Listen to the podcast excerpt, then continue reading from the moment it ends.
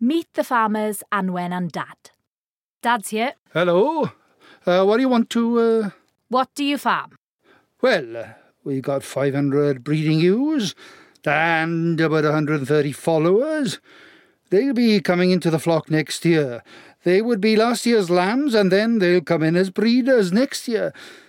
I don't think they realise the amount of hours during this lambing time now. Yeah, so we've lambed just over a 100, so we've got about another 400 to go. We could be putting 18, 20 hours a day in. I haven't, but yeah, I've been helping them out. Yeah, yes. Like it's a family farm. Dad on his throne and all of us running around. Anwen and Dad were played by Annie Dafydd and Robin Griffith.